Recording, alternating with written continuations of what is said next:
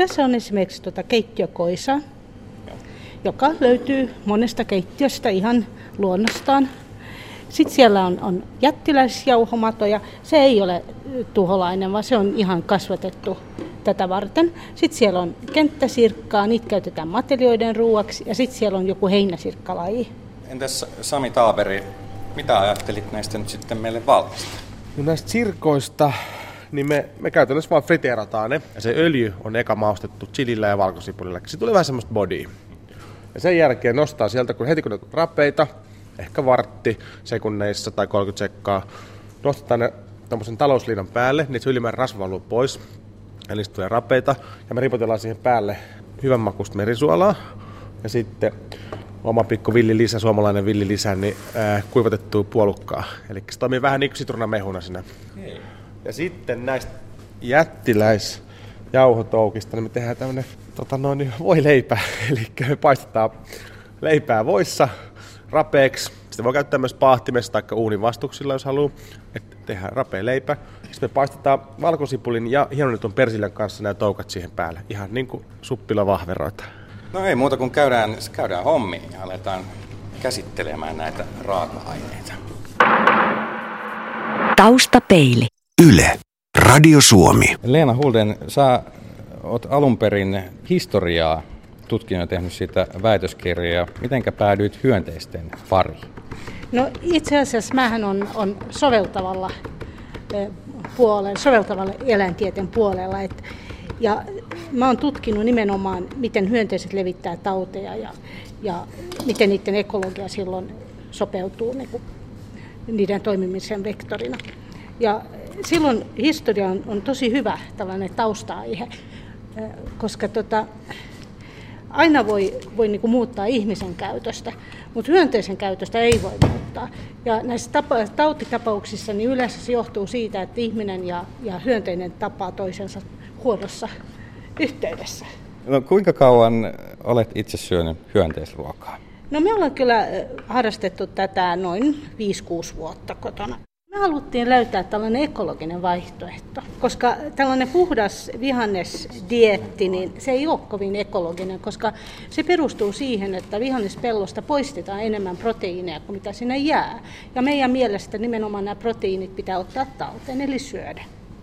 Jos me ajatellaan meidän ekologista jalanjälkeä, niin hyönteiset on ainoa todellinen vaihtoehto lihansyönnille. Ja ihminen on kuitenkin sellainen olento, että tarvitaan myös lihaa, että pelkästään vihanneksia ei varsinkin Pohjolassa pitkälle, pitkälle riitä. Ja hyönteisillä on paljon hyviä puolia.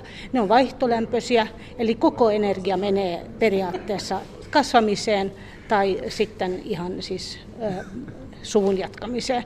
Et siihen, että et nisäkkäillähän suurin osa energiasta, tai hyvin suuri osa energiasta menee siihen, että pidetään tämä ruumis lämpimänä. Mm. Ja sitten tietenkin niissä on paljon hivenaineita, niillä on hyviä rasvoja, ei huonoja rasvoja. Niillä on yleensä hyvät ravintoarvot.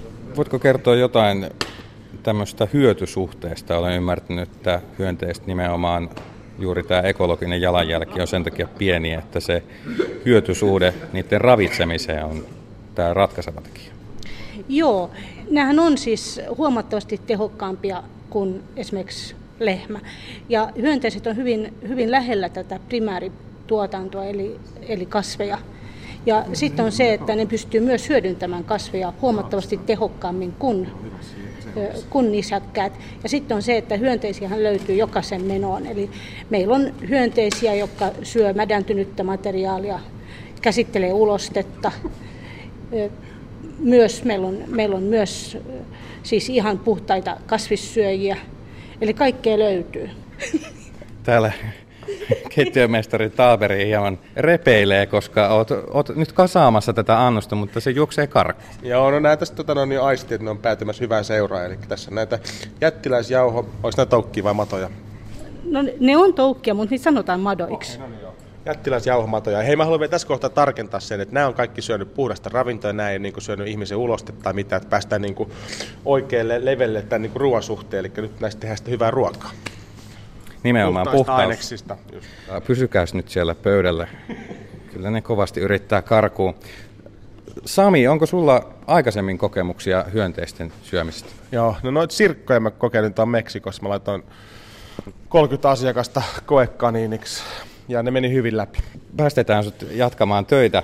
Lena Huldén, kun ajatellaan sitä, että meilläkin on nyt tässä pöydässä osa näistä hyönteisistä on ulkomailta tuotuja lajeja, niin voiko olla semmoinen pelko, että jos me aletaan enemmän näitä kasvattamaan täällä, niin sitten tällaiset vierasperäiset lajit pääsee luontoon? Se ei ole kovin todennäköistä, koska osa näistä lajeista, niin kuin toi keittiökoisa, niin kyllä se on niin kuin kymmeniä vuosia löytynyt suomalaisista keittiöistä, eikä se ole mihinkään karannut, vaan kyllä se niissä keittiöissä, niin kuin jokainen, jolla on ollut keittiökoisa kotona tietää, niin kyllä se siellä valitettavasti pysyy. Ja kun ajattelee että kenttäsirkkaa, niin syy, että meillä on kenttäsirkka eikä kotisirkka, niin se on ihan vaan siitä, että kotisirkat hyppii paljon enemmän kuin kenttäsirkat.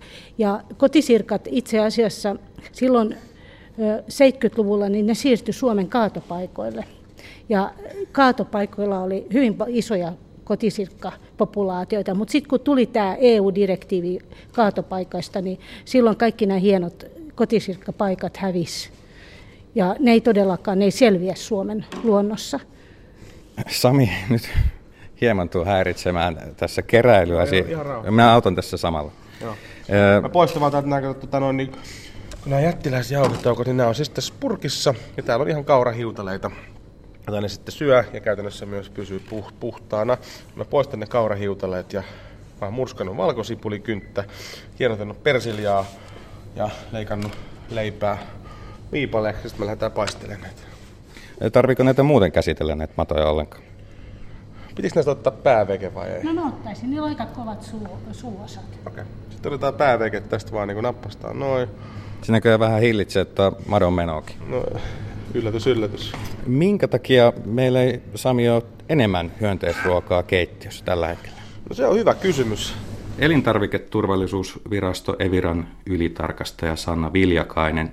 Miten hyönteiset sijoittuvat elintarvikelainsäädännön piirissä? No, mikäli hyönteisiä myydään ja markkinoidaan elintarvikkeina, niitä koskee ihan sama elintarvikelainsäädäntö kuin mitä tahansa muitakin elintarvikkeita.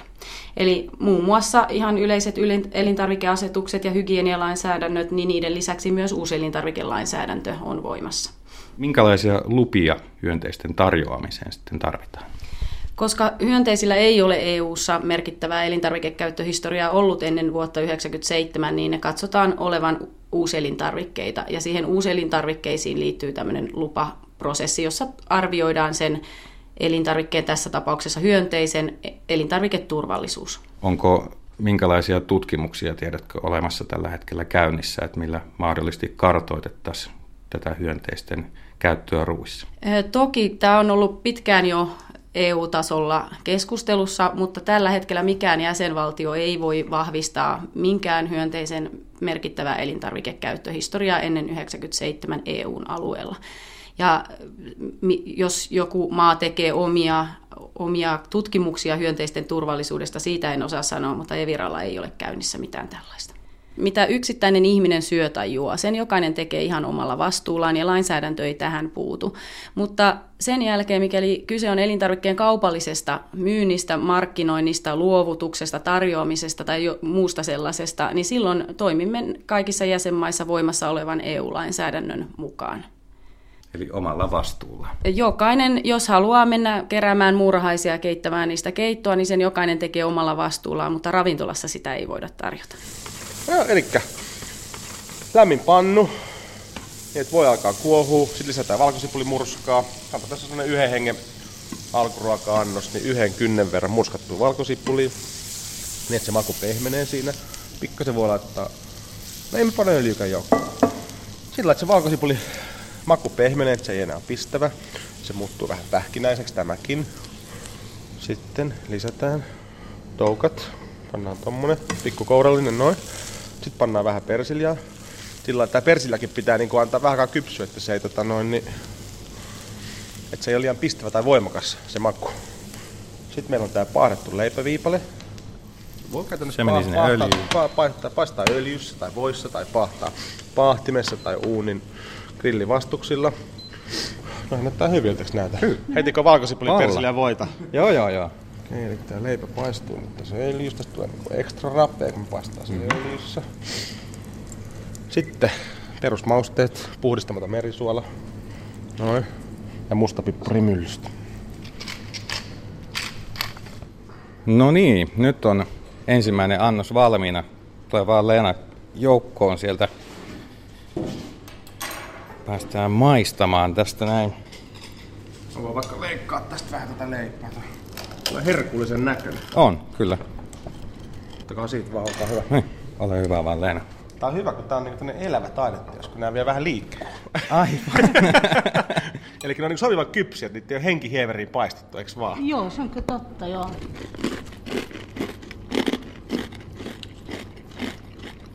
Rapsakkaa on kyllä. Mm-hmm. Tää leipä on superrapeita. No mun mielestä se on itse aika hyvä juttu. Mm. Nää kuoret ei tunnu niin sitkeätä. Mm. Semmoisen oli vähän sitkosia. Niin se, se vähän, vähän rauhoittaa sitä. Niin, kun se Namibiaskin mä oon syönyt. Mä en tiedä mitä ne oli. Ne oli vähän leveämpiä kuin nää, mutta ne oli kans niinku sitkeitä. Ja siis sillä että ne ei ollut niinku miellyttävän rapeita. Nythän me ratkaistiin se, että pannaan rapeita elementtejä joukkoon. Niin se sitkeys ei tunnu innoittavalta. Mm. Ei taas sen kummempaa.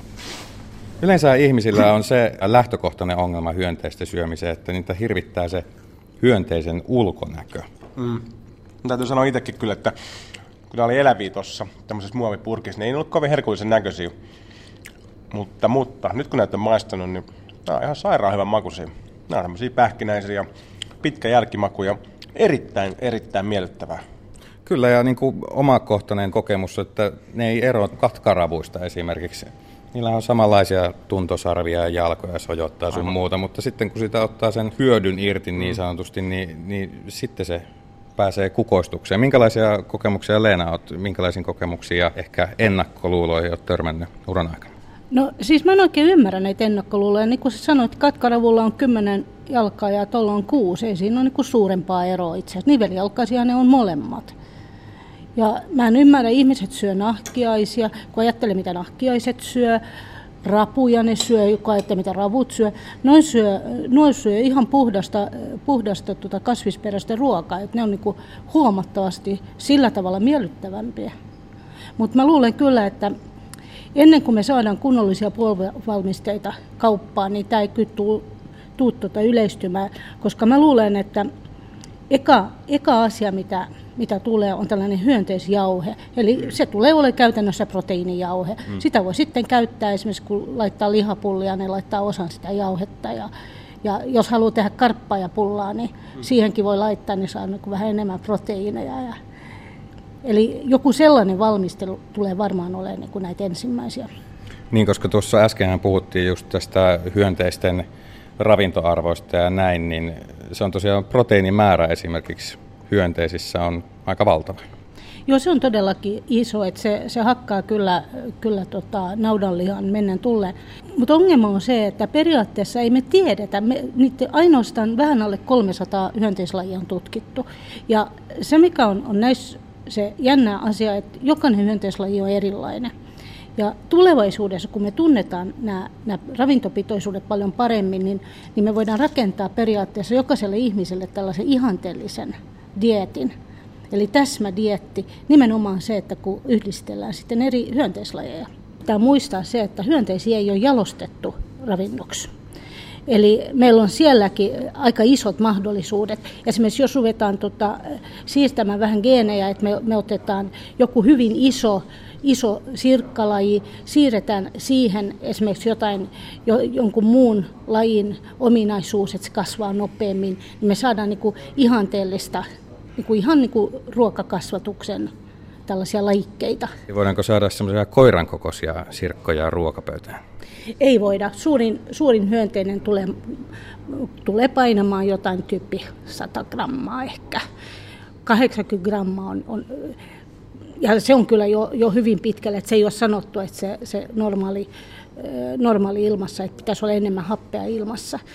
Mutta nyt suurin hyönteinen nykyään on jotain kaksikymmentä grammaa. Että se on niin kuin Goliatin, Goliatin kova kuoriainen. Sami, kysyisin vielä tuosta, että minkälaisia ajatuksia sulle herätti tämä tällainen ruoan prosessoiminen? Sanoit, että alkuun vähän oli hämmentävän näköisiä noin madot, mutta sitten kun makuun pääsi, niin niihin ajatukseenkin tottu. Minkälaisia visioita sulle tämmöiset ehkä fine dining-tyyppisesti syntyy tämmöistä? Niin, no, fine diningihan me itse ei harrasta, että se on ihan niin kuin muiden, muiden jengin juttu, että me itse harrastaa tämmöistä raaka-aineen lähtöistä persoonallista ruokaa. Eli prosessointi ei tulisi sulle kysymykseenkin? Ei kiinnosta. Mä haluan jättää raaka-aineita aina niin, niin pitkälle omaan muotoonsa kuin mitä ne on luonnostaakin, ja se taide niistä syntyy siitä. Esimerkiksi porkkana kokonaisena tai leikataan pituussuuntaan niin, että se porkkana syyt näkyy siellä, tai sitten nämä toukot kokonaisena, että mä lähtisin tekemään toukkajauheita, vaikka niin saattaa olla niin kuin ihan fiksua no. käyttöön, mutta mun mielestä siinä menee se meikäläisen taiteellinen visio sitten tästä niin kuin ruoanlaitosta. Mutta se vielä näistä toukista, että se, miksi ne oli vähän ehkä erikoisen näköisiä, niin kun ne liikkuu sillä aika sutjakkaasti. Se on, mm. niin, kuin, se on niin erikoinen ja vähän semmoinen outo, outo se liikerata. Kyllä. Se oli niin kuin se outo, oudon piirre. Mitään muuta outo tässä ei oikeastaan olekaan. Ihmiset saattaa olla vieraantunut tai ei ole tullut koskaan sujuksen kanssa, että mitä me syödään. Että aika moni varmaan olisi vähän ihmeissään, kun menisi teurastamoon, mutta kun kuitenkin syödään jauhelihaa melkein päivittäin, tai pihvi on niin sellainen wow-juttu, ja sitten ei uskalleta kohdata sitä mm. eläintä tai hyönteistä semmoisenaan, että ei niin oikein hyväksytä sitä prosessia. No nyt kun ruoasta puhutaan, niin nälkähän tässä iskee. Mitä seuraavaksi valmistaa? Tuossa oli pari eri sirkkaa. Siinä oli kenttäsirkkaa. Mikäs tämä toinen olikaan? Se on joku heinäsirkkalaji. Heinäsirkkalaji, okei. Okay. Sä et kuuluukin chirpi chirpi. Onko se se uros, joka siellä nyt sitten niinku lauleskelee? Jutellaan Leena vielä tässä samalla, kun Sami frittailee noita sirkkoja. Mehän itse asiassa syödään länsimaissa hyönteisiä jatkuvasti, jokainen meistä. Kyllä, jos syö salaattia, niin, niin syö kyllä samalla hyönteisiä, koska ilman, ilman tota hyönteisten munia niin sellaista salaattia ei ole, ellei se ole tosi vahvasti myrkytettyä. Eli jos on paljon, ja mitä enemmän luomua syödään, sitä enemmän hyönteisiä syödään ihan samalla. Ja kaakaossa on aina tietty prosentti hyönteisiä. Kaakaojauhetta ei pysty valmistamaan ilman hyönteisiä. Sitten ihmiset syö hunajaa, ihmiset syö punaisia karkkeja, ihmiset syö kiillotettuja omenia. Että kyllähän nyt, kyllä sitä tulee popsittua. Minkälaisissa muodoissa näissä karkeissa ja kiillotetuissa omenissa tämä hyönteisten läsnäolo näkyy? No nämä kilotetut omenat, niin se on tällaisen lakkakirvan erite, joka, jota käytetään. Siis siitä tehdään tätä, tätä kiillotetta, mitä, millä kiillotetaan omenia. Ja se on niin hirveän hyvä, koska se on, just, se on niin kuin sopiva eläintar- eläintarvikkeeksi. Luonnonmukainen. Joo, se on luonnonmukainen. Ja sitten tietenkin meillä on tämä punainen väriaine, sata kaksikymmentä joo. Ja sitä, saadaan, sitä kasvatetaan tätä opunttialla, varsinkin Kanarian saarella, saarilla. Siellä on isot, isot tota, opunttiaviljelykset, jolla, joka on nimenomaan tätä kirvaa varten. Amerikkalaisen F D A:n eli Food and Drug Administrationin tutkimuksen mukaan aikuinen ihminen syö Yhdysvalloissa keskimäärin viisisataa grammaa hyönteisiä vuosittain prosessoidun ruoan seassa. Ja Yhdysvalloissa onkin rajoitukset siitä, että minkä verran elintarvikkeissa saa olla hyönteisjäämiä. Esimerkiksi suklaassa saa olla kuusikymmentä hyönteisosaa sadassa grammassa suklaata ja nuudeleissa jopa kaksisataakaksikymmentäviisi grammassa heidän mukaansa kaksisataakaksikymmentäviisi palaa. Elintarviketurvallisuusviraston ylitarkastaja Sanna Viljakainen, onko Suomella tai E U:lla jotain tällaisia rajoituksia tai määrityksiä? Joo, siis toki tällaisia hyönteisjäämiä on monissakin kasviperäisissä elintarvikkeissa, se on ihan luonnollista. Ja meillä on tämmöinen vanha kauppa- ja teollisuusministeriön ohje tämmöisten biologisten epäpuhtauksien enimmäismääristä, joka määrittelee, että se on suunnilleen kolmesta kymmeneen kappaletta, mitä saa näitä hyönteisen paloja olla per kilogramma erilaisia elintarvikkeita. Täällä on määritelty elintarvikeryhmät ja kuinka paljon niissä saa olla. Jos nyt jollekin saattaa tulla ajatus, että minkälaisia tauteja sit mahdollisesti hyönteisten mukana saattaa tulla, tai onko tällaista taudin vaaraa hyönteisruuassa? Periaatteessa ei. Tietenkin jos syö, syö verta imeviä hyönteisiä, niin silloin, silloin siinä veressä, mitä se hyönteinen on syönyt, siinä voisi olla jotain. Mutta hyönteiset on hyvin kaukana lajeina lisäkkäistä. Eli se tautivaara on, on, on äärimmäisen pieni. Periaatteessa suurempi vaara on se, että jos niitä ei kasvateta hygienisissä oloissa, että niissä on sitten jotain mikrobeja ja, ja patogeneja niin kuin niiden päällä. Esimerkiksi torakkahan on sellainen, se on, torakka on aika sottainen, se on oikein sopiva ravinnon lähde, mutta sitä joutuu niin kuin putsaamaan hyvin. Ja torakka esimerkiksi pystyy tartuttamaan salmonellaa mekaanisesti, eli se kantaa sitä mukaansa. Ja nyt sinne lähti Samu uimaan.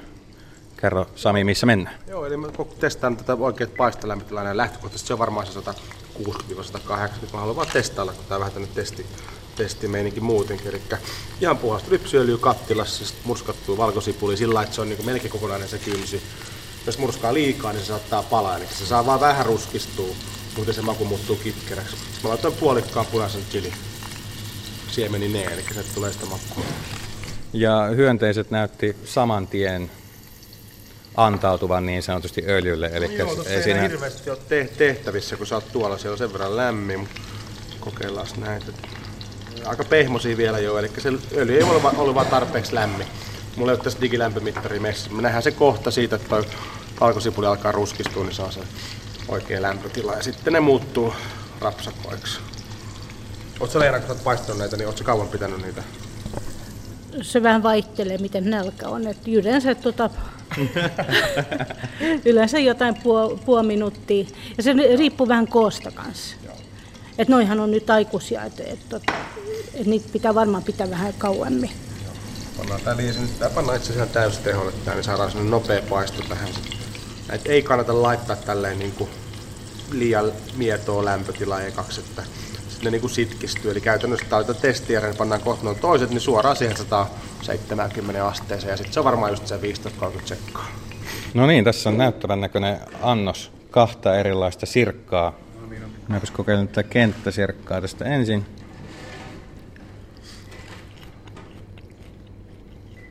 Tämä on hyvä. Mä tulin mieleen tästä niin suutuntumasta semmonen itse asiassa mui. No, tää on hyvä, hyvä, hyvä. Pointti. Niin kuin pieniä ruotoja, mitkä ei haittaa yhtään. Se on ruoto siellä ja mm. se ei haittaa mm. yhtään. Ja se on erittäin hyvä. Joo, musta on erittäin hyviä. Mutta tässäkin maku on hyvin pähkinäinen. Itse asiassa paljon voimakkaammin pähkinäinen mun mielestä ainakin tässä kenttäsirkassa mm. oli kuin, kuin näissä niin. tota, jauhomadoissa. Jää vähän pidemmäksi aikaa. Kyllä, joo. Se on se kitiinikuori, joka maistuu siinä. Okei, okay. Kitiinikuori. Se on eräänlaista proteiinia. Ja. Eli toissa noin hyönteissä menetettäisiin hyvin paljon, jos niistä heittäisiin kuoret mäkeen. No se riippuu tietenkin hyönteisestä, miten iso, miten niin kuin iso se on. Ja, ja jos, se on hirveän, jos ajattelee, että se on niin kuin joku toukka, jolla on tosi pehmeä nahka, niin ei se silloin. Niin kuin. Ja, ja sitten taas, jos se on hirveän iso ja on paksu kuori, niin silloin se meikä on pakko ottaa pois. Mm.